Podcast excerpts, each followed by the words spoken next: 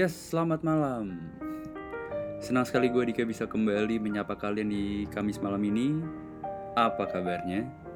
Semoga kalian tetap sehat ya dan tetap semangat menjalani aktivitas yang mulai seperti biasa sepertinya meskipun situasi masih seperti sebelum-sebelumnya. Tanda kutip new normal ya. Nah pertanyaan pertama gue adalah apakah sudah ada yang ke mall? Gue sejujurnya belum berani ke mall karena takutnya malah jadi carrier untuk orang tua gue. Padahal nih ya, padahal gue tuh udah kangen banget jalan-jalan ke mall sendirian, eh, nonton bioskop sendirian atau ke coffee shop lalu buka laptop atau pokoknya intinya kayak jalan-jalan aja gitu lihat-lihat orang dengan segala rupanya gitu ya semoga saja nih ya bulan Juli situasinya sudah jauh lebih kondusif meskipun masih harus ada physical distancing dan lebih menjaga kebersihan dan kesehatan diri. Oke, Kamis malam itu artinya adalah segmen tanya ahlinya masih bersama praktisi di bidang keluarga yaitu Ita De Azli. Nah, topik yang akan kita angkat untuk episode kali ini adalah tentang intergenerational communications yang berarti komunikasi antar dua generasi. Nah, contohnya nih, komunikasi antara kita yang angkatan 90-an gitu atau generasi Y dengan generasi orang tua kita yang kelahiran 50 atau 60-an atau 70-an mungkin yang masih dianggap generasi baby boomers atau generasi X ya.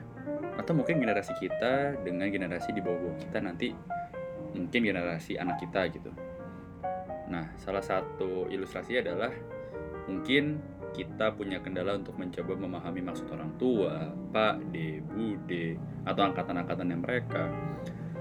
Tapi kita tadi nggak pernah paham, eh, mungkin dirasa terlalu kaku, pemikirannya terlalu konvensional, atau jokesnya nggak nyambung.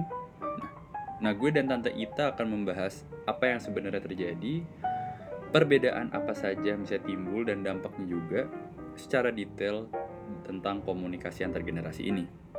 Nah, buat kalian yang mau juga ikut berdiskusi, melemparkan pertanyaan kepada pakar atau praktisi untuk segmen berikutnya, atau sekedar berbagi cerita bersama gue untuk para pendengar, boleh kirim short brief ke gue melalui email di atlanta.novel@gmail.com atau DM lewat Instagram ke @atl_id serta ke Twitter di @podcasthelloatl. Pokoknya yang mau bertanya kepada pakar atau praktisi yang akan gue hadirkan, gue pasti akan buka sesi pertanyaan setiap kali gue ngepost episode tanya ahlinya. Berarti siap-siap lihat Twitter atau lihat Instagram ketika hari Kamis ya. Gue pribadi menyarankan kalian untuk menyiapkan kertas dan pulpen karena setiap kali segmen tanya ahlinya ini muncul, gue pribadi merasa banyak sekali ilmu yang bisa gue dapatkan dari sisi psikologis. Banyak sekali hal yang bisa dicatat dan menjadi bekal untuk pengetahuan kita agar ini bisa jadi salah satu referensi kalau kita mengalami kesulitan untuk berkomunikasi nih ya eh, dengan generasi-generasi yang lebih tua gitu. Oke kalau gitu kalau sudah pada siap mungkin ada yang mau ambil cemilan dulu boleh ambil cemilan dulu sama sedikit minuman. Gosen gitu ya go food sorry go food. Minuman sesuatu buat mendengarkan episode ini karena episode ini memakan waktu kurang lebih satu jam. Kalau gitu selamat mendengarkan segmen tanya ahlinya hanya di Hello ETL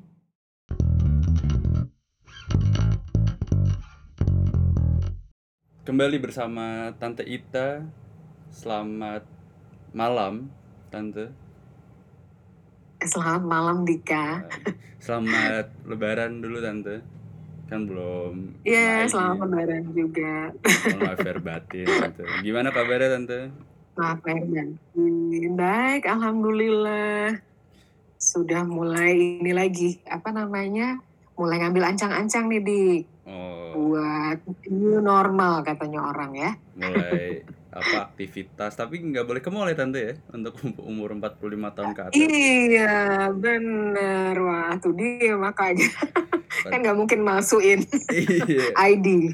padahal kalau ke mall kan anak orang biasanya appointment ke mall gitu ya untuk ketemu atau ngobrol ringan tuh pasti ke mall ini nggak bisa ke mall ya tante Betul.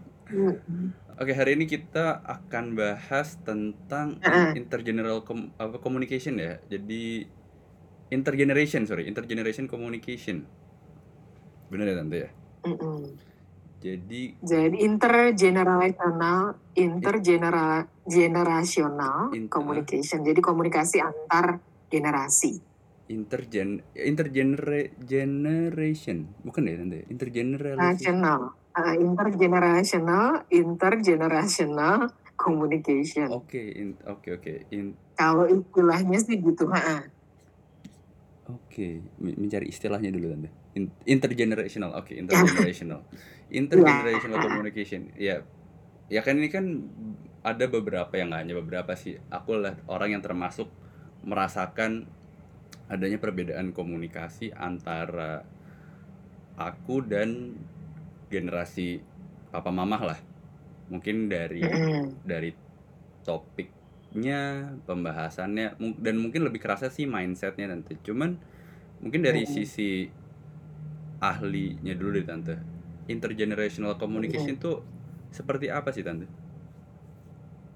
Jadi sebetulnya kalau kita mengacu sama eh, apa namanya kalimatnya gitu ya, Hmm. eh, komunikasi antar generasi. Nah, berarti kan memang komunikasi itu kan ada interaksi berarti ya, interaksi yang melibatkan individu dari gitu, individu-individu dari eh, apa namanya per- eh, usia yang berbeda gitu. Hmm. Dari usia yang berbeda berarti kalau sekarang di dunia ini, eh, katakanlah di keluarga, di keluarga itu ada anak gitu.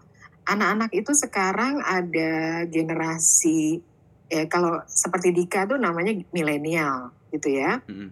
yang eh, apa namanya kelahiran tahun eh, apa 90 eh 90 eh, sekitar tahun eh, 80-an gitu. Nah, tapi di bawahnya eh, milenial ada generasi eh, Z ya Ya. itu yang sekarang sudah masuk ke kuliah, udah Mm-mm. mungkin masuk ke dunia kerja juga gitu. Mm-mm. Nah di bawahnya generasi Z ada eh, generasi eh, Alpha, itu adik-adik bayi gitu, Mm. adik-adik yang masih SD TK gitu kan. Nah jadi milenial ini kayak sandwich generation karena di tengah-tengah. Ya, Ya. oke Di atasnya milenial ada Gen X, Mm-mm. itu generasi yang tante, generasi yang bunda gitu ya, generasi Hmm. orang tua gitu ya. Ya. Nah, tapi di di atas generasi X itu ada baby boomers. Ya, be- eh, Mm. Kalau baby boomers tuh kelahiran tahun eh, 40 eh, hampir 50 deh ya sampai 64 gitu ya, 63 64 gitu. Mm. Nah, di atasnya lagi ada eh, traditionalist atau silent generation itu oma-oma oke ya Nah. yang sekarang mungkin usianya udah 70, 80. Nah, kebayang nggak Dika kalau di rumah itu ada generasi-generasi itu. Jadi kalau sekarang kita tuh bilangnya ada tujuh generasi di dunia Iya. gitu.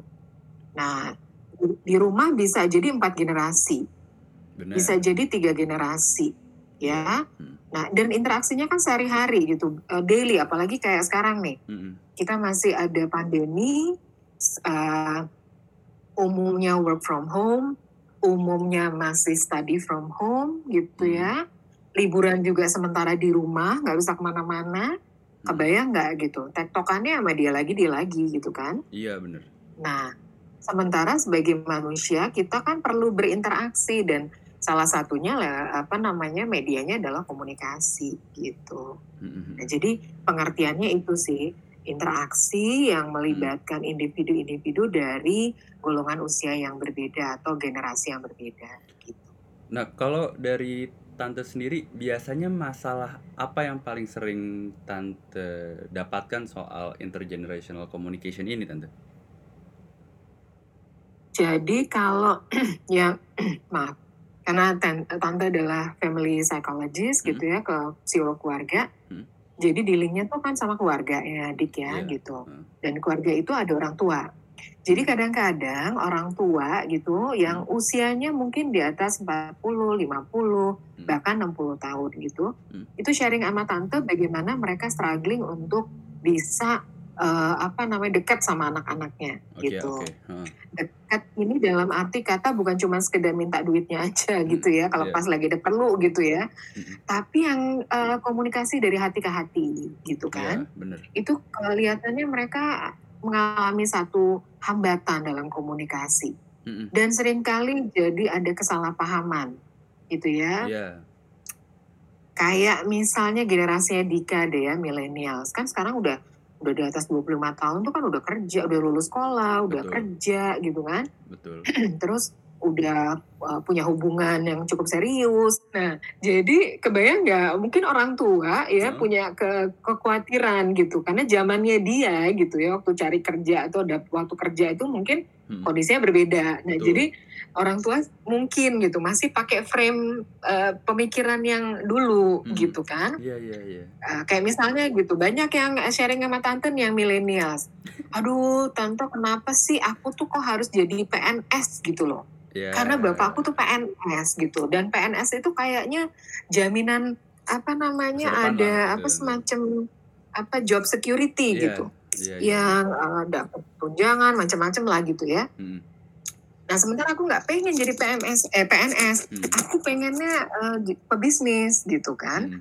Nah, sementara bapak ibunya eh, nggak mau tuh punya kekhawatiran aduh nanti gimana kamu siapa yang ngebiayain apa segala macam nanti bakal sampai dapat pensiunan apa enggak yang kayak gitu-gitu ya Mm. jadi eh, ini di satu sisi kan bagaimanapun juga karena kita berinteraksi kan ada komunikasi Iya. nah, kebayang nggak tuh kalau ternyata ada perbedaan Mm. pemikiran gitu ya perbedaan sikap juga Betul. gitu ya terkait sama pekerjaan-pekerjaan yang dibilangnya punya security gitu ya bisa terjamin deh gitu Iya. Nah, jadi kan itu eh, sering kali akhirnya Hmm. eh, dari kesalahpahaman itu gitu ya dan eh, sebetulnya kan itu bisa disiasati dengan saling dengerin. Nah, Ah. tapi ya itu kalau kedua belah pihak ini merasa pakai frame berpikirnya masing-masing, Iya. biasanya sih memang struggling tuh buat nemuin titik tengahnya gitu. Dan akhirnya memang jadi konflik Mm. konflik di dalam eh, hubungan antara orang tua dengan anak gitu kan. Nah, eh, gitu juga dengan yang kalau kalau di rumah gitu di dunia kerja pun ada situasi seperti itu. Oke. Kebayangkan misalnya Dika punya bos Mm-mm. usianya di generasi yang dua di generasi di atas Dika baby Iya. boomers gitu. Mm-mm. Nah sementara baby boomers kan eh, beda tuh cara berpikirnya Bener. gitu. Mereka eh, umumnya pengen orang kerja keras gitu kan. Mm. Terus dilihatnya kok kita kayaknya nggak gitu amat gitu menurut persepsinya mereka. Padahal kita kita punya persepsi kerja keras tuh beda gitu. Kita bukan uh, don't work smart, eh don't work hard gitu, uh, work smart gitu Iya. kan. Nah cuman kan uh, work working smart itu dulunya nggak ada di frame berpikirnya orang-orang Iya, dulu gitu ya yang mungkin zaman tante tapi semua bilangnya kerja keras tapi kalau angkatan yang sekarang generasi sekarang bilangnya eh, kerja tuh mesti cerdas gitu nah contoh-contoh yang kayak gini Dika Mm-mm. yang sering kali pada akhirnya mereka nemuin jalan buntu Oke. untuk bisa cari solusinya gitu ya Mm-mm. Eh, dan akhirnya eh, apa namanya sharing deh ke profesional gitu ya Mm-mm. untuk bisa dipahamin dulu paling tidak kita pahamin sebenarnya core isunya di mana terkait sama hal ini apakah memang itu terkait sama keunikan antar generasi. Atau sebelumnya masalah itu udah pernah ada cuman zaman anak-anak masih SMP SMA nggak jadi masalah gitu Mm. karena anak-anak zaman dulu kan harus ikut orang tua gitu ya nggak belum punya penghasilan sendiri Mm-mm. once anak-anak udah uh, mentas gitu punya penghasilan sendiri dia ngerasa punya power kan gitu kan ya Mm. dan dia merasa berhak untuk bilang enggak aku nggak mau ngikutin apa yang papa mama mau misalnya gitu Mm. sementara bapak ibunya nah tapi kan kamu masih anaknya bapak sama ibu yang kayak Nah, gitu-gitu Iya, iya, nah iya, di iya. sini nih. Itu sering terjadi Tante. iya eh, itu sering banget eh, Sering, Dika iya. gitu yang banyak sharing ke tante antara lain eh, terkait sama masalah komunikasi antar generasi Mm. isu-isu semacam itu gitu ya Mm-mm. Tap eee, tunggu Tante, aku aku jadi inget satu hal. Jadi waktu itu aku pernah ngobrol sama. Ya dia seangkatan sama aku lah gitu, dan kita kita sebagai anak generasi sekarang tuh sel selalu punya pandangan bahwa kita harus menjadi apa yang orang tua mau, orang tua harapkan, Mmm. karena orang tua selalu mempunyai, eee, pemikiran bahwa kan kita sudah mengajari kalian, mengesekolahkan kalian, sudah membimbing Mmm, kalian, udah merawat kalian gitu. Dan biasanya banyak sekali Mhm. anak di generasi-generasi yang sedang tumbuh ini merasa terbebani dengan ekspektasi itu. Jadi Mhm. ada satu sisi dia nggak bisa berekspresi secara bebas, seperti tadi yang Tante ceritain anaknya dipaksa jadi Mhm. PNS dan merasa ada beban untuk kita harus, mmm, menjadi anak yang bisa seperti orang tua mau, orang tua inginkan. Mhm. Karena orang tua tuh juga sering mungkin sering beberapa kali men mem apa ya, memberikan kalimat mantra ini Tante, karena orang tua nggak mau lihat anaknya gagal. Jad biasanya gitu kan Tante. Nah itu gi apakah itu juga jadi satu faktor nggak Tante? Nah, memang ini tergantung balik lagi ya ke pribadinya masing-masing ya, maksudnya ke yang Mhm. bersangkutan gitu. Iya. Apakah memang ini dipersepsikan sebagai satu masalah Mhm. atau ini sebagai satu challenge gitu, Oke. tantangan, Mhm. ya. Eee, karena itu sangat, mmm, apa ya, tadi Dika sebutin soal mindset soalnya kan ya. Iya.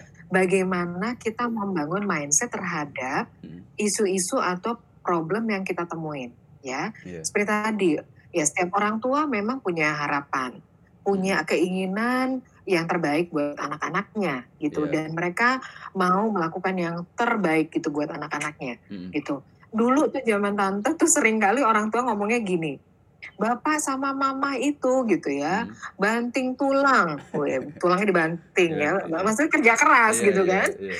"buat ngebiayain kalian," misalnya gitu. Dan itu ternyata bukan cuman orang tua tante aja, tapi beberapa orang tua yang lain yang sharing juga anak-anaknya yang seumur tante juga sama Iya, gitu. heeh heeh. Yang ada yang bilang, "Iya, orang tua gue bilang kepala jadi kaki, kaki jadi kepala," gitu ya, "demi anak-anak," gitu kan. Iya iya. Nah, ungkapan-ungkapan semacam itu atau ekspresi-ekspresi dalam mereka berinteraksi gitu Mhm ya, mhm. dari interaksi itu Mhm. antara orang tua anak, itu pada akhirnya diterima anak-anak sebagai satu hal yang, eee, sebenarnya mau apa, kalau tante tanya orang tua kenapa sih bilangnya seperti itu gitu ya, Mhm. untuk lebih untuk menekankan aja bahwa Mmm. mereka itu, eee, begitu rupa mau berjuang untuk anak-anaknya. Sehingga itu kayak semacam pesan gitu, "Tolong dong kamu juga appreciate kita," gitu ya, "tolong dong kamu juga, eee, mau seperti kita gitu, kerja keras," gitu Iya ya, iya. "jangan, eee, cuma mau ininya aja, enaknya aja," yang kayak kayak gitu. Iya iya. Nah, sebenarnya itu pesan sebetulnya di satu sisi bisa nyampe Mhm. kalau kalau mantra-mantra itu tuh, Mhm. eee, apa, bukan jadi satu kayak apa, defense-nya gitu, apa ya, kalimat-kalimat yang defensif gitu.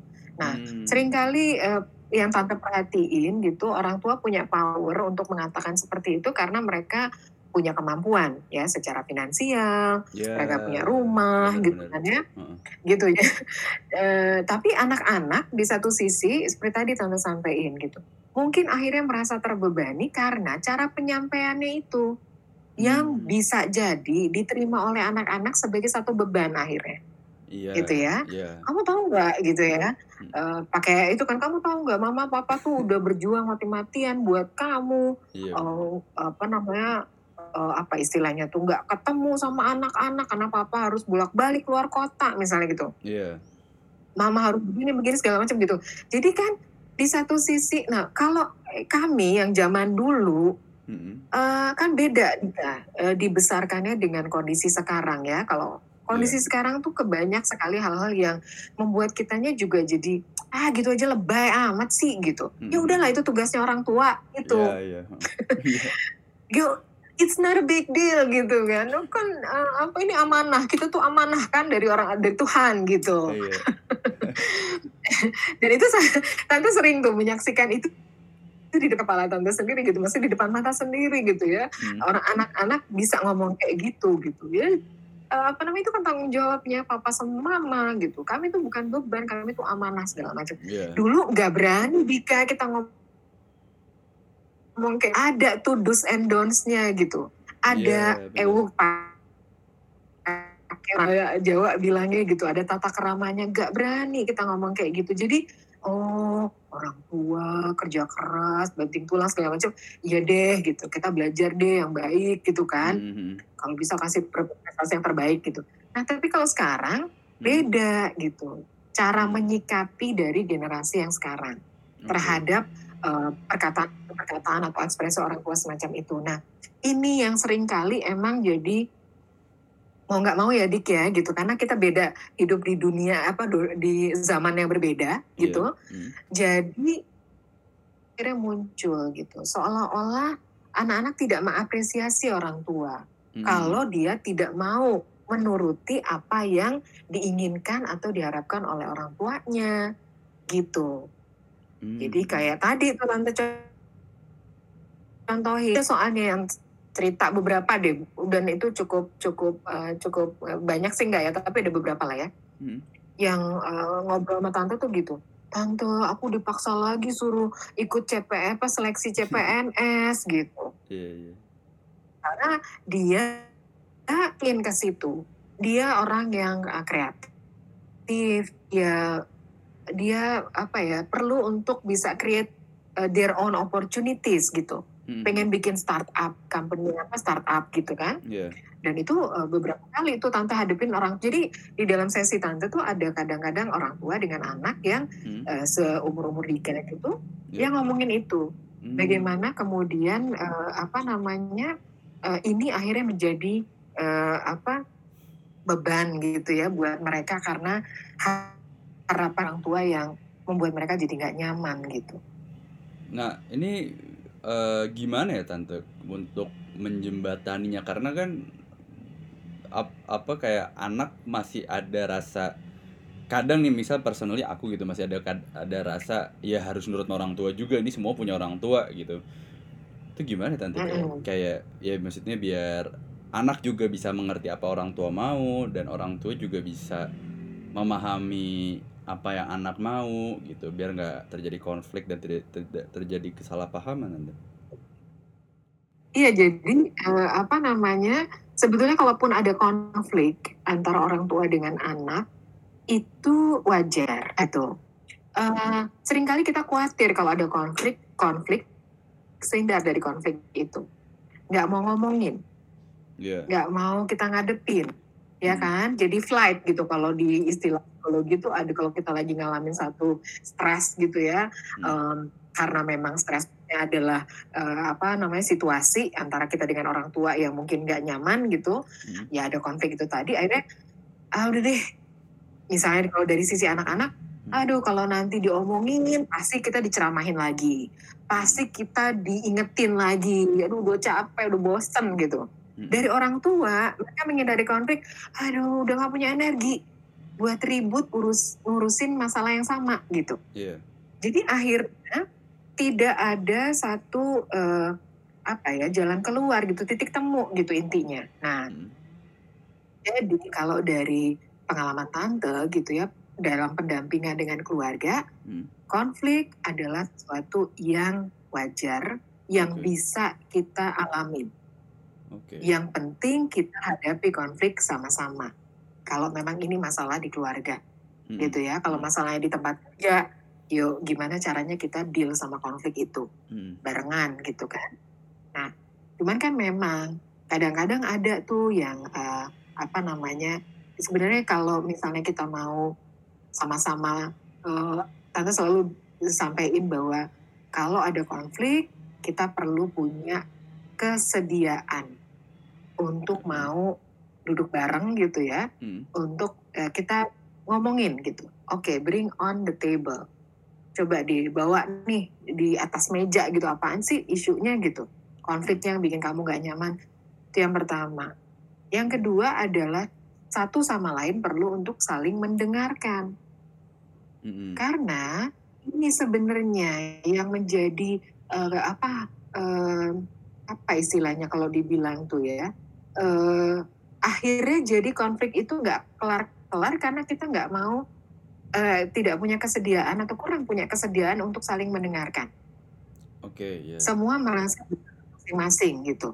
Hmm. Orang tua ngerasa mereka lebih benar, anak-anak pun seperti itu, gitu ya. Hmm. Jadi uh, apa namanya? Uh, apalagi kalau udah pakai kan zamannya beda tuh zamannya bapak sama ibu dulu zaman kita kan sekarang beda kayak gitu-gitu hmm. udah deh tuh jadi bertahan sama uh, situasi masing-masing atau kondisi masing-masing yang hmm. menurut mereka yang uh, benar itu ya apa uh, orang tuanya apa orang tua bilang yang benar mereka anak anak-anak bilang yang benar tuh mereka gitu nggak ada titik temunya nah tapi kalau kita punya kesediaan hmm. untuk ngadepin konflik sama-sama hmm. kita dengerin apa hmm. sih gitu ya kan kalau di komunikasi tuh ada tuh yang namanya assertive communication gitu yeah. jadi assertive communication tuh tahu faktanya dulu okay. apa nih gitu sampai kejadian kayak gini gitu kemarin kita ngomongin tentang pekerjaan gitu hmm. uh, saya punya pilihan A uh, ternyata bapak sama ibu punya pilihan B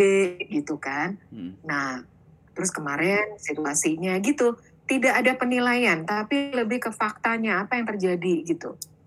Hmm. Nah, dari uh, situasi itu apa dampaknya ke kita gitu. Uh, saya aku jadi bingung nih Pak, Ibu gitu. Hmm. Dan aku juga jadi terus terang gitu ya dengan situasi ini aku juga jadi nggak enak sendiri gitu. Hmm. Karena kemarin ada omongan kalau aku nih dianggap apa ada apa omongan uh, sepertinya aku tidak menghargai usaha yeah. bapak ibu misalnya gitu. Hmm jadi dampaknya orang tua tuh oh anak gue bingung ya gitu dengan kemarin kita ngomong itu, eh dengan kita punya permintaan. Hmm. Oh dia ternyata juga jadi uh, mungkin frustrasi gitu ya kalau bilang kan jadi misalnya saya jadi frustrasi segala macam. Nah baru yang ketiga, nah oke okay deh gimana kita kita supaya ada titik temu nih bapak ibu gitu, biar kita ngomong. Atau dari orang tuanya. Oke okay, nah gimana nih? Supaya kita jadi punya titik temu kita ngomong deh sekarang gitu. Apa yang memang ini jadi jadi pro, yang menjadi problem di kamu apa? Yang jadi problem di kami apa? Gitu. Jadi hmm. saling mendengarkan itu uh, akan membangun ad, apa ya empati okay. jadi uh, kita bisa merasakan apa yang mereka mungkin sedang rasakan kalau mereka bilang bingung terus dikasih tahu eh, fakta-fakta apa yang membingungkan mereka orang tua kan jadi punya referensi oh gitu oh itu yang bingungin kamu gitu kan yeah, yeah. nah e, kalau tidak pernah diungkapkan tidak pernah dibicarakan akhirnya semuanya mendem yeah. Bergumul dengan penilaian dan pemikiran masing-masing hmm.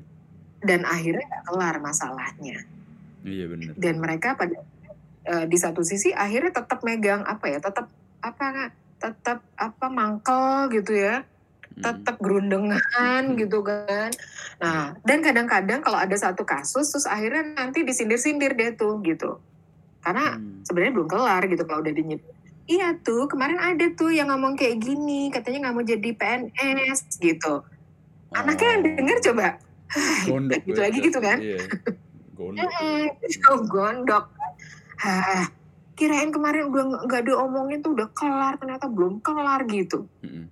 jadi akhirnya nggak kelar-kelar nah jadi uh, seperti tadi tadi saya tante sampaikan hmm. kalau ada konflik hmm. itu sesuatu yang memang wajar terjadi di dalam hubungan antar uh, apa individu antar manusia karena kita saling berinteraksi yeah. Iya. uh, punya perbedaan-perbedaan gitu ya hmm. tapi bagaimana pada akhirnya kita punya kesediaan masing-masing untuk hadepin konflik ini sama-sama. Kalau itu di keluarga ya, yeah. di pekerjaan juga sama gitu. Bagaimana kita mengajak untuk kita bisa uh, apa namanya menghadapi konflik ini sama-sama supaya dicari hmm. jalan keluarnya lah intinya. Itu di. Nah, ini yang lebih menarik adalah ketika menurutku ya intergenerational communication ini kalau sudah merembet ke pernikahan tante. Biasanya kan biasanya nih orang tua iya, iya, punya uh, kriterianya dan hmm. cukup saklek tante ya maksudnya dari hmm. dari pengalaman berkaca dari beberapa temanku dan juga aku kan biasa mama atau papa sih punya referensi maunya ini ini ini ini, ini gitu hmm. Dan biasanya kan kadang hmm. angkatannya aku atau mungkin di bawah tuh dia udah punya referensi yang lain dan melihat dunia dan melihat referensi melihat ciri-ciri calon pasangan tuh jauh lebih luas gitu tante. Nah Hmm. ini gimana menjembatani juga tante? Apakah sang anak juga harus melihat merefer lagi ke belakang, refer ke orang tua atau orang tua yang harus bisa lebih open minded soal eh, pernikahan atau perjodohan gitu tante? Oke. Iya ya, biasanya isunya sensitif. Makanya kemarin tuh Hmm. pas lagi lebaran, Iya. banyak tuh yang bilang, ini pandemi kayak blessing in disguise gitu ya. Iya, nggak ada yang nanya tante. Karena pada akhirnya, iya. Karena akhirnya pertanyaan-pertanyaan itu nggak langsung gitu Hmm, ditujukan. betul. Kan kemarin banyak tuh eh, apa virtual ini silaturahim gitu ya. Iya. Lebaran virtual gitu kan. Mm, Tapi kan banyak orang di situ. Jadi kesannya tuh kayaknya pertanyaan kayak gitu tuh nggak yang eh, inilah gitu, nggak nyaman gitu kan. Akhirnya Iya, betul. banyak yang ini, tidak jadi nanya. Tapi kalau kita akhirnya berinteraksi langsung gitu, Hmm. eh, memang akhirnya bisa langsung ditanyain gitu kan ya. Iya. Eh, terkait sama pernikahan, Hmm. betul sih memang eh, kalau tadi disampaikan orang tua punya pengalaman, iya Hmm. karena eh, apa namanya orang tua eh, sudah menikah dan punya anak-anak gitu ya salah satunya kita gitu kan Hmm. berarti kan mereka sudah punya pengalaman di Hmm. dalam kehidupan berkeluarga ya Iya. di dalam menjalani perkawinan gitu antar mereka berdua ya Iya. nah eh, kemudian pada akhirnya Hmm. intinya gini nih eh, apa yang mendasari orang tua punya harapan Iya. dan apa yang mendasari orang tua punya kekhawatiran itu biasanya karena pengalaman mereka gitu. Iya. Apa yang mereka rasakan dan apa yang mereka alamin sendiri kan Mm-mm. gitu.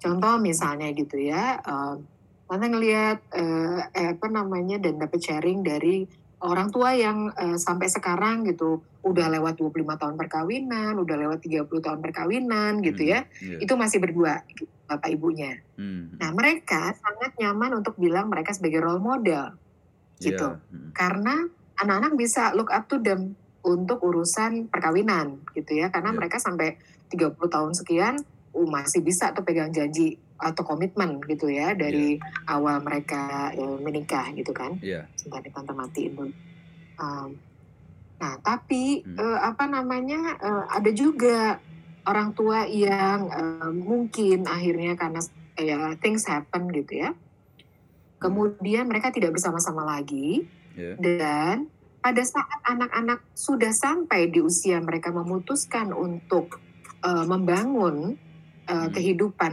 sendiri bersama pasangan, nah mereka punya tuh kekhawatiran-kekhawatiran itu dan harapan Hmm. Gitu ya. Hmm. yang berbeda sama orang tua yang masih bersama-sama gitu. Oke. Contoh misalnya kalau orang tua yang masih sama-sama tuh harapannya apa sih gitu? Harapannya anak-anak bisa juga langgeng perkawinannya Iya. gitu ya Hmm. bisa belajar dari mereka, Hmm. Bisa lebih dewasa gitu ya dalam membuat keputusan lebih matang gitu ngejalaninnya gitu ya, Hmm. dan punya kemandirian ya, Hmm. karena mereka juga pasti akan "Tuh, bapak sama ibu dulu tuh dari belum eh, bapak belum kerja gitu kan, atau bapak masih jadi kere misalnya gitu ya, ibu udah ngedampingin gitu, sampai sekarang bapak udah punya rumah di mana-mana misalnya gitu kan. Iya. Eh, nah itu kan buat anak-anak jadi kayak oh harapan dia adalah orang yang mau diajak untuk sama-sama nih gitu ya. Hmm. em, berjuang sama-sama dan akhirnya berhasil berhasil sama-sama gitu. Jadi ada value kebersamaan yang ditekankan biasanya gitu. Dan itu memang penting di dalam eh, kita mempersiapkan eh, perkawinan gitu ya Hmm. rencana perkawinan. Nah eh, dan di sisi lain kalaupun orang tua yang masih bareng-bareng sampai sekarang punya nggak kekhawatiran? Punya gitu. Apalagi kalau misalnya mereka melihat nih eh, pacaran aja dari anaknya nih pacaran gitu ya Hmm. udah dua tahun gitu dua tahun tuh berapa kali putus nyambung gitu Hmm.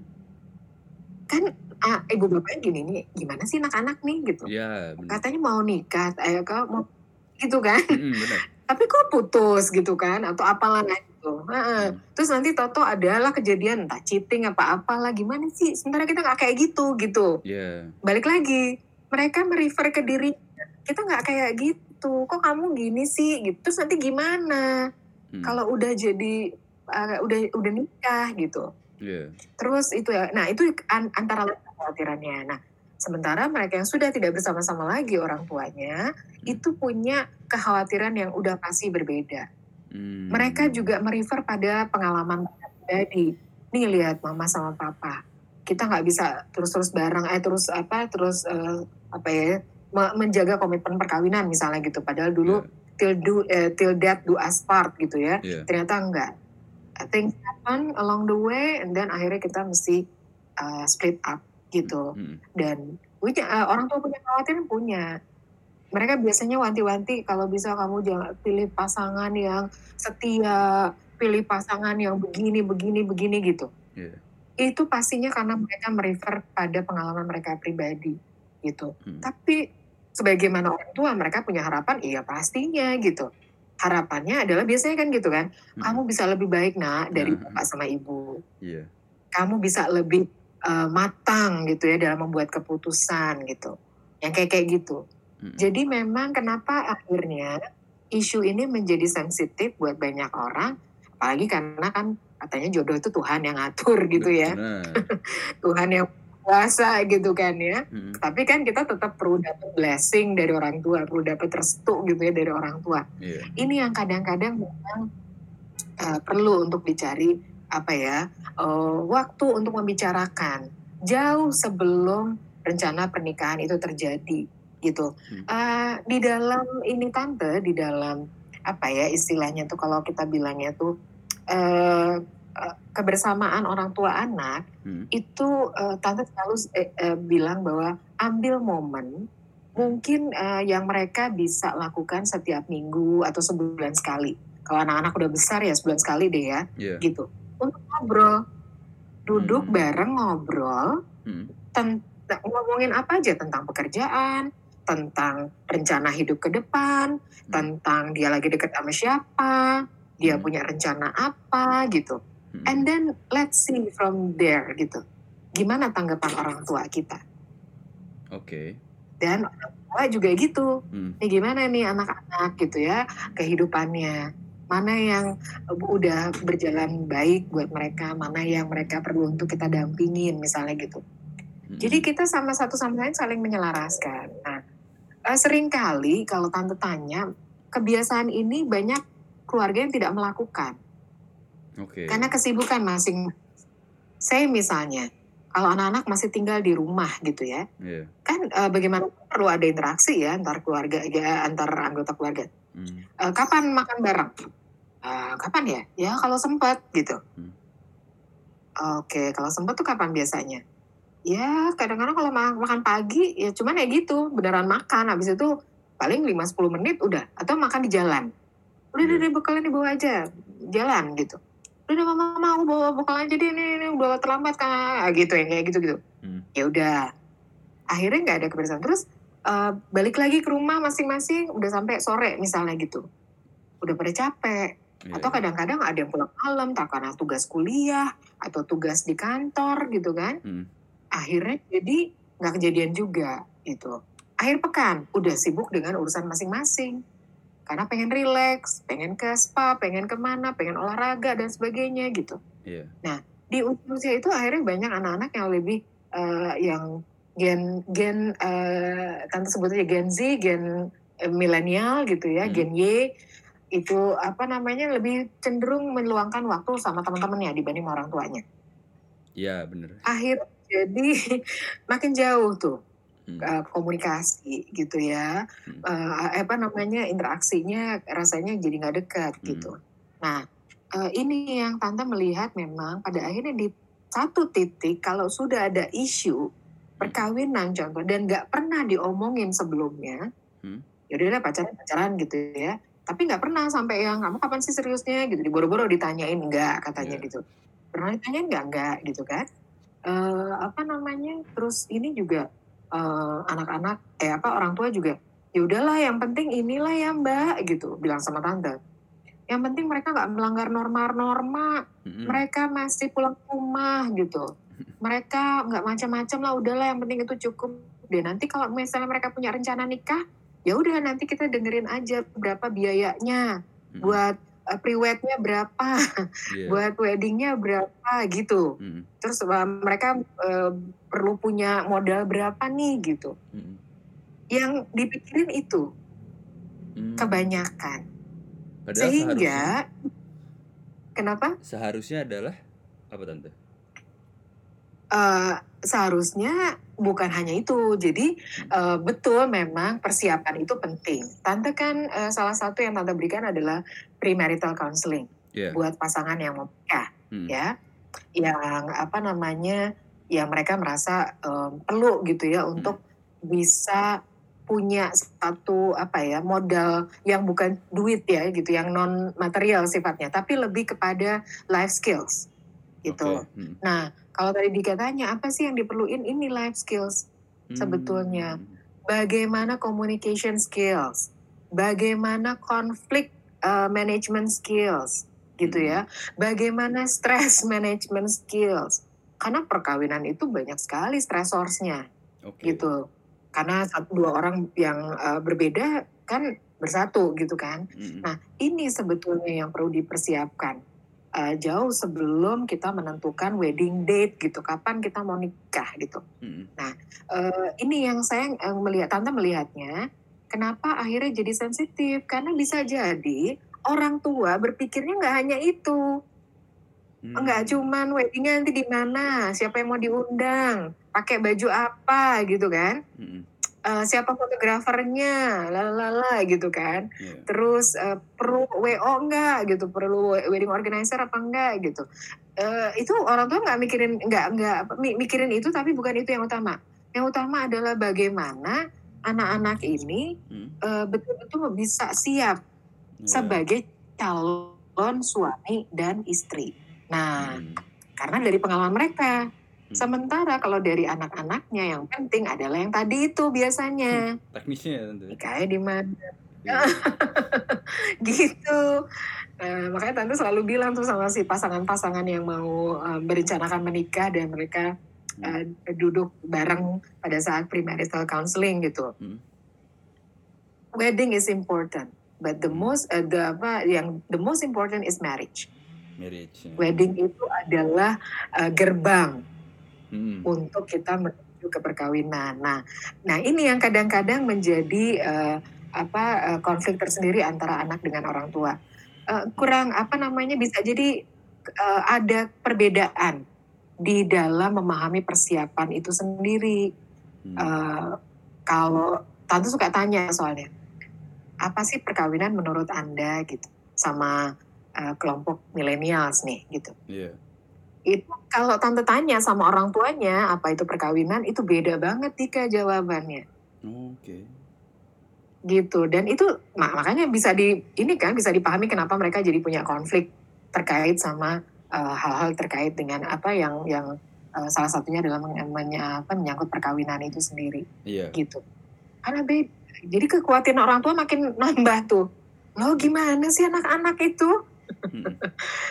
kok gitu nikah begini begini begini dianggapnya kayak yang eh, apa kan pacaran sama nikah tuh beda loh nak gitu. Mhm. atau atau ada lagi ya udah lama kalau ini ada satu satu yang pernah tante denger gitu. Ya udah lama kalau aku nggak cocok sama yang ini ya udahlah aku cerai aja terus nanti aku cerai yang lain. Hah? Gitu. orang tuanya what? Aduh tolong ini belum nikah. Loh kamu kok gitu emang kenapa sih nggak usah direpot-repotin kali? Gitu. Iya, iya. sebenarnya orang tua enggak karena udah zaman dulu kan kita di ya Allah di apa ya dibekali dengan values yang kalau bisa nikah cuma sekali. Iya benar. kalau bisa gini-gini gitu kan? Iya. Hah, gitu.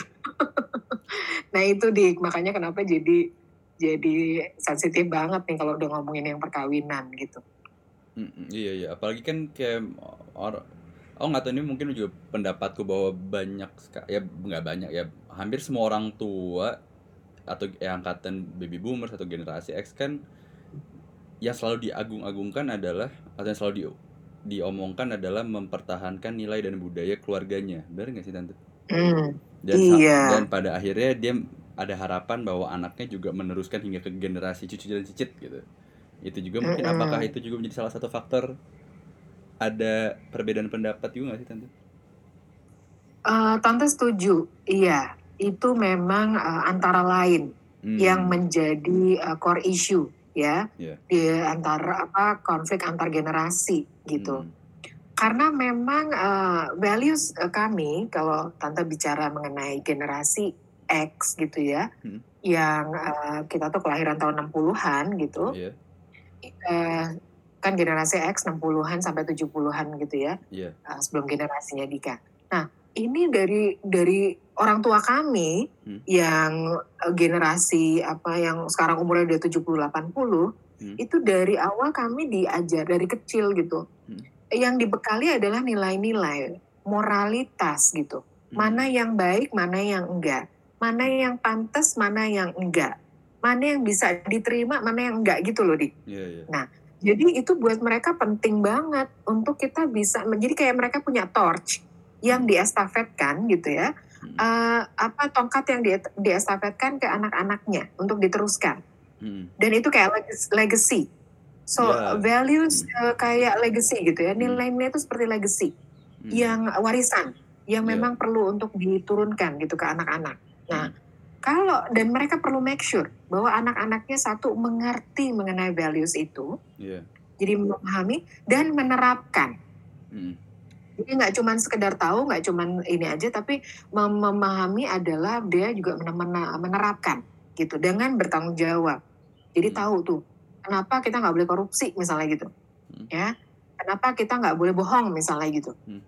Karena nggak baik, bukan cuma karena eh, nanti masuk neraka, nanti masuk enggak, enggak gitu Hmm. Tapi karena memang uh, di keluarga kita itu kejujuran yang utama nak, misalnya gitu. Okay. Itu ada tuh pesan-pesan kayak gitu. Nah, sementara nilai-nilai di generasi sekarang hmm. itu kan kalau dibilang sama orang-orang uh, apa ya uh, banyak pengamat sosial itu dibilangnya bahwa itu ada pergeseran nilai. Hmm. Itu uh, angkatan uh, generasi ini generasi uh, senior, hmm. kita bilangnya senior deh ya, yeah. yang senior di atas Dika lah ya, uh.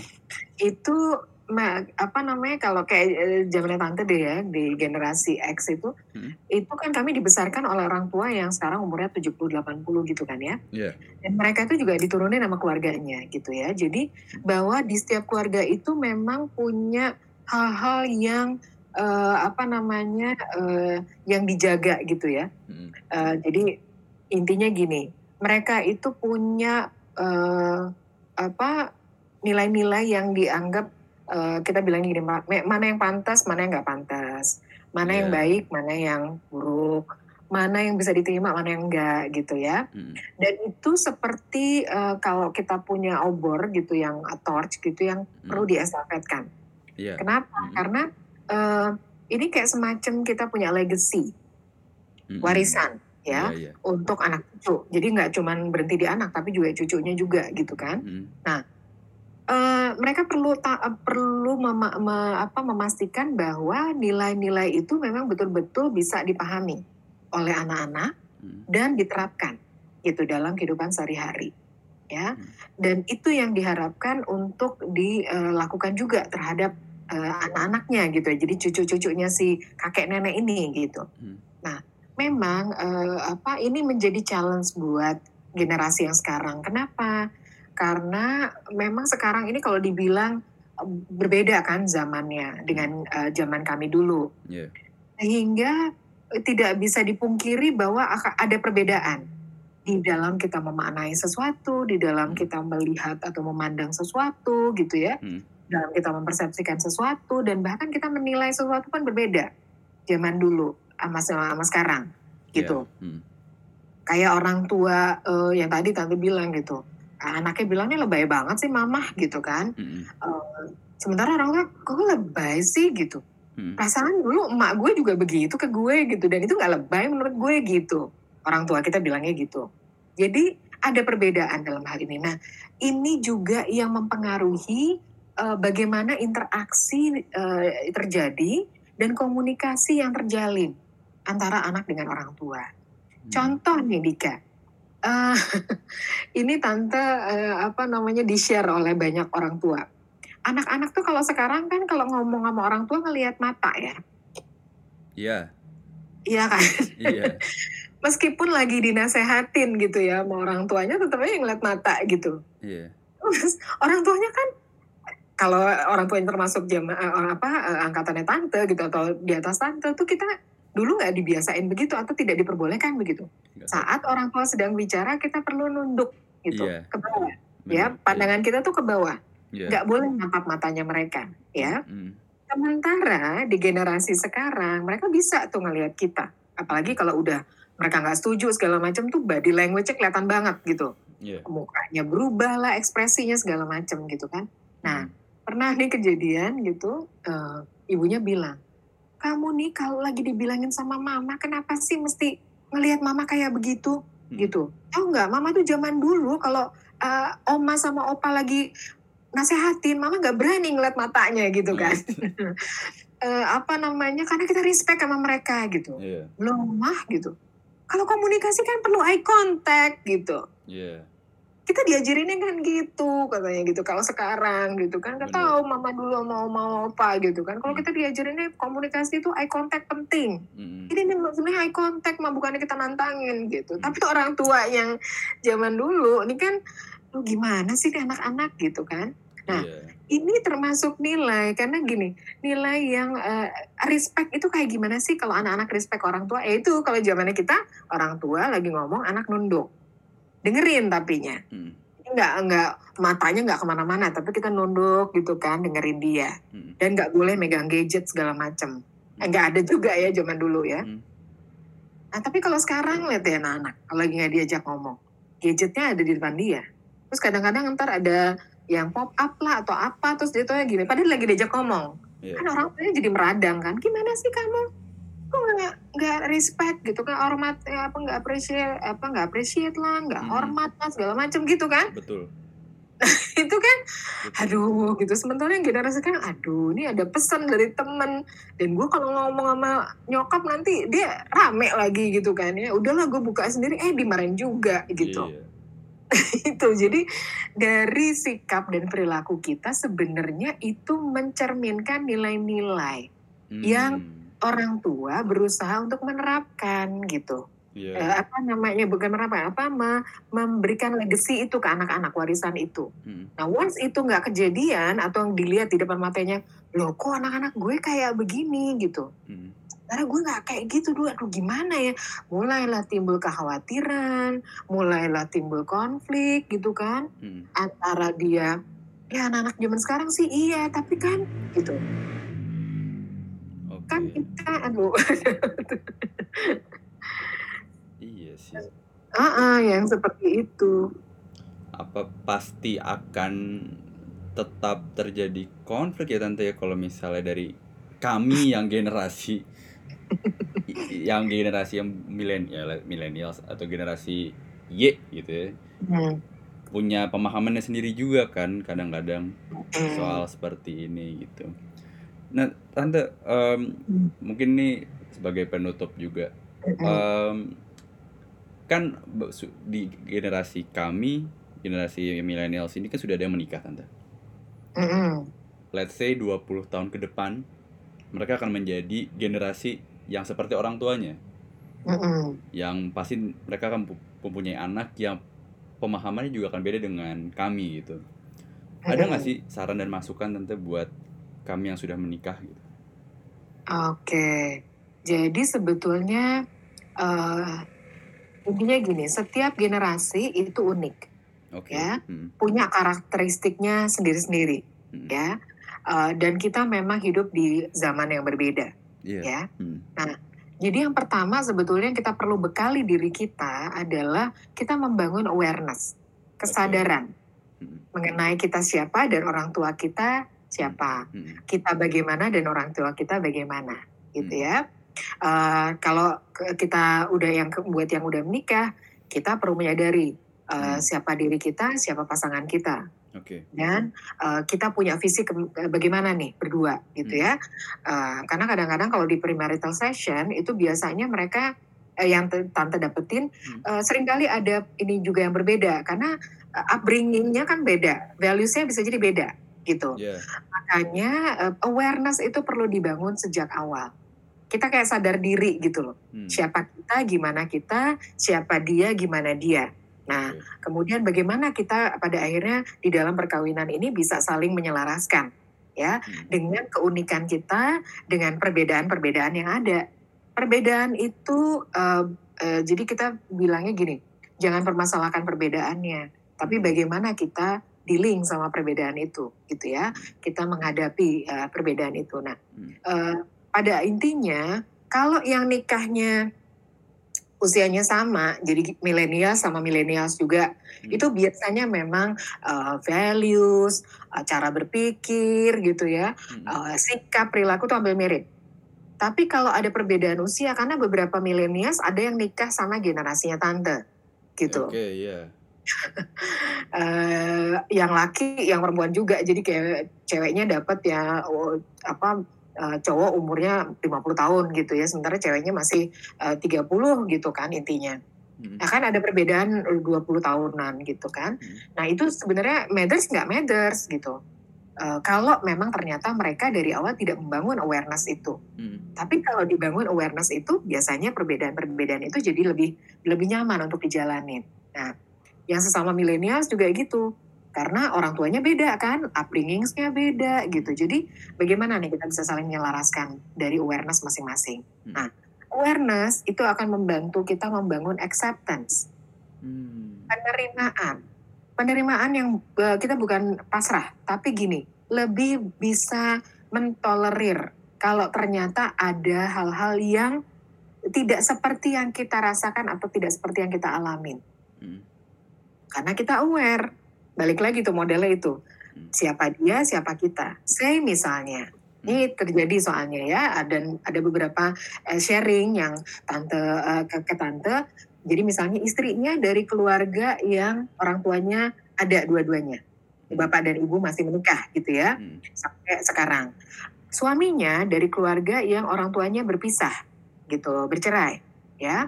Nah itu ternyata memang di dalam eh, mereka eh, saling berinteraksi sebagai pasangan, sebagai suami istri, Hmm. ada tuh hal-hal yang gini. "Eh, ah, kamu kan orang tua kamu masih lengkap, Iya, aku kan gini gitu kan. bener. Terus eh, atau misalnya dalam konfliknya mereka, so ada tuh, ah pantesan aja ya ibu bapak kamu bercerai, habis kamu apa mereka apa ya ibu tuh begini, pantesan kamu juga gitu misalnya gitu. Iya. Jadi kan ini belum sampai tahap acceptance artinya. Hmm. Apakah awareness-nya sudah terbangun? Kita juga melihat ini berarti memang masih perlu untuk dibangun gitu. Hmm. Karena kalau kita sudah membangun uh, awareness, biasanya kita juga akan mulai uh, bisa punya kemampuan untuk membangun acceptance. Ya, ini Hmm. semua perlu dibangun. Nah, awareness, acceptance itu akan membangun understanding. Oke. Dan ini semua mutual. Ya, awalnya dari diri kita, tapi kemudian nanti di dalam kalau dalam perkawinan itu mutual.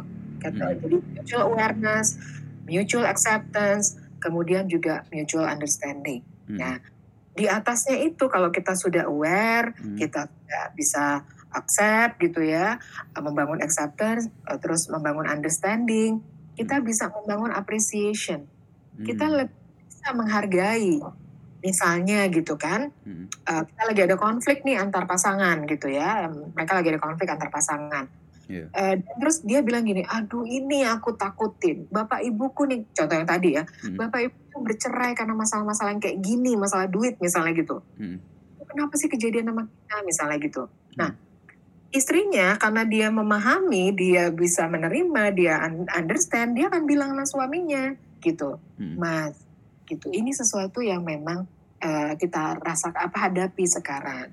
Iya. Tapi kan kamu hadapinnya nggak sendirian, ada aku gitu. Hmm. So yuk kita sama-sama. Ya, Iya. appreciate bahwa dia punya perasaan khawatir itu. Appreciate bahwa dia punya ketakutan bahwa nanti kalau isu tentang duit ini nggak kelar, akhirnya mereka bisa pisah gitu. Hmm. Nah, Dan yang paling tinggi adalah respect. Hmm. Awareness, acceptance, understanding, appreciation, respect. Hmm. Di dalam komunikasi ini diperlukan. Gitu. Jadi uh, awareness kalau dalam komunikasi kita sadar siapa kita, siapa yang kita ajak bicara, gitu kan? Hmm.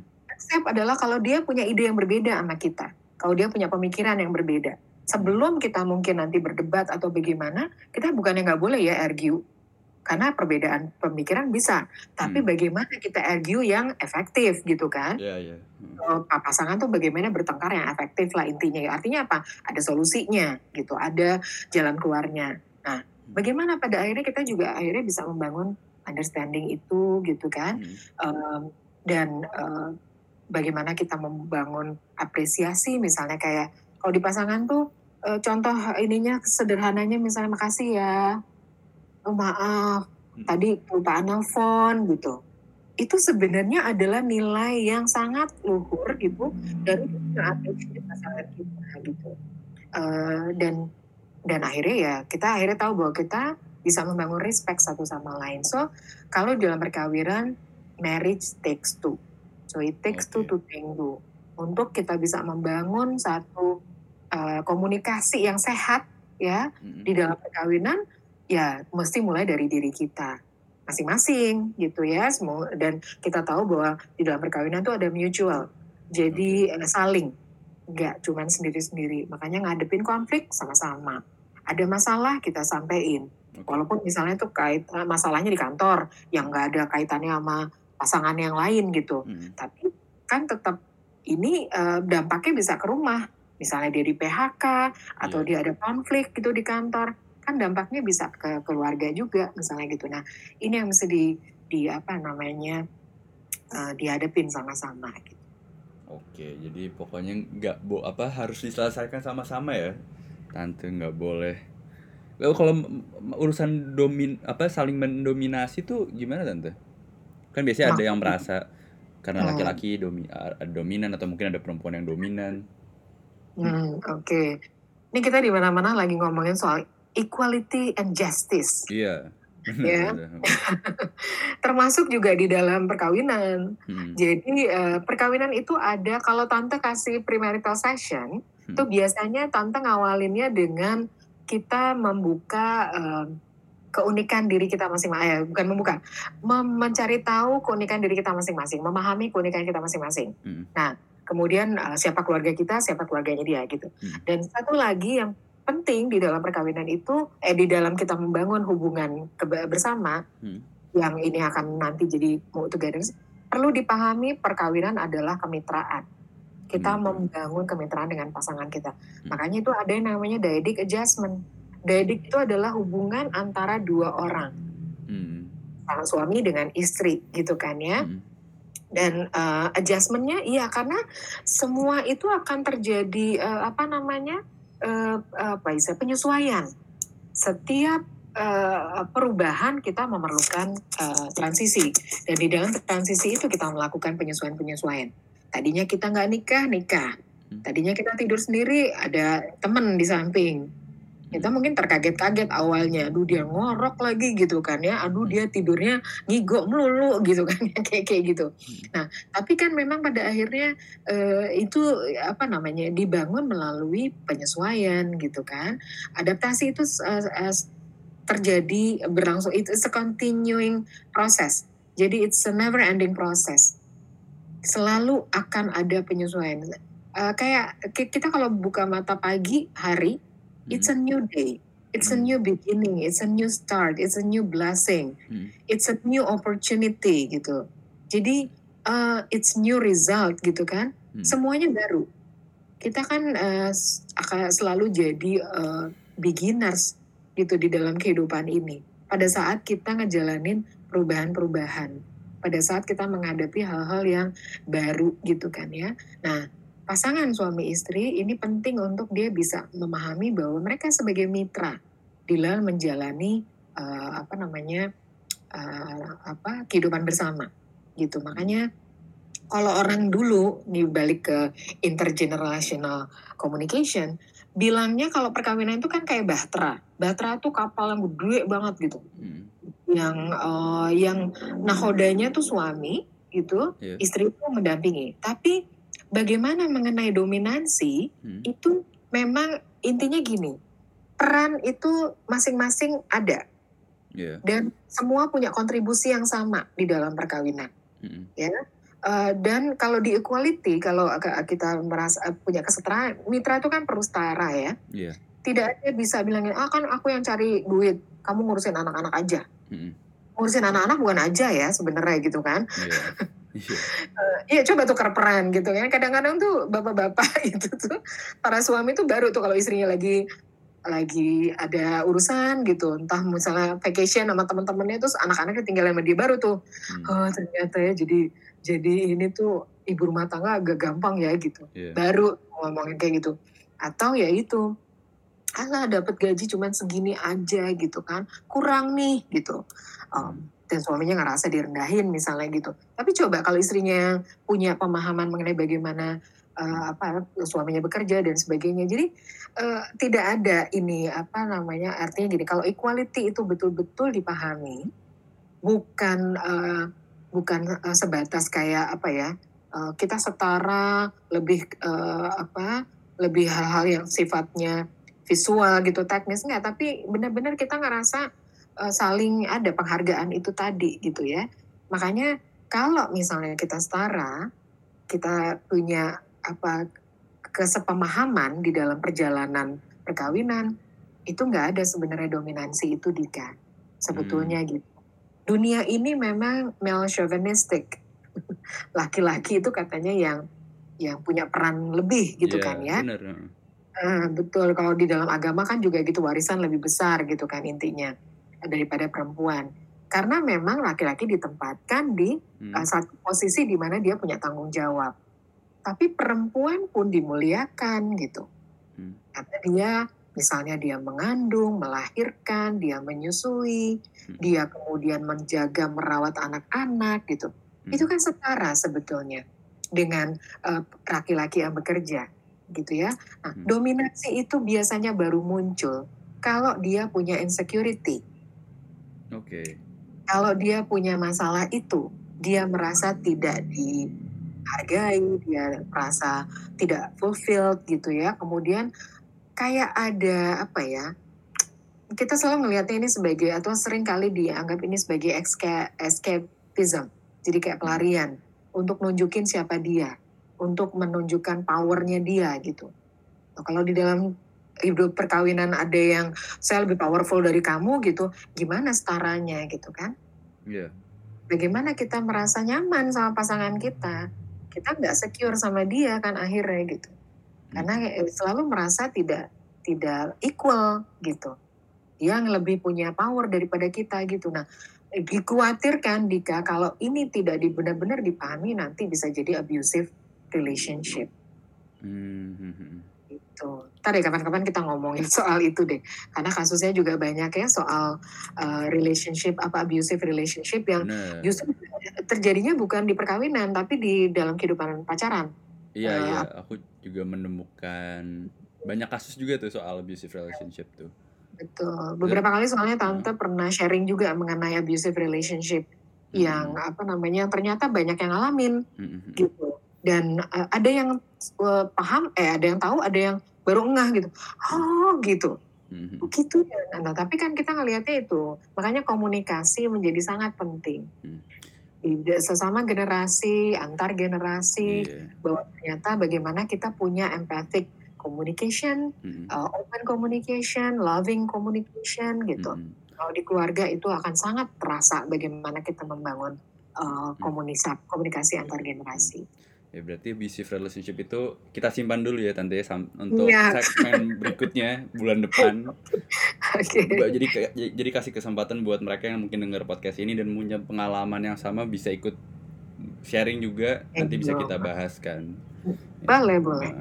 Oke tante kalau gitu untuk episode kali ini terima kasih sudah memberikan banyak sekali pencerahan soal intergenerational communication. Oke, terima kasih juga Dika. Iya. Mudah-mudahan bisa jadi kebaikan dan manfaat sama-sama ya. Pastinya, amin. Oke, Oke tetap sampai... sehat, tetap semangat ya. Siap Tante, sampai ketemu di episode berikutnya. Oke. Okay. Thank you, Di.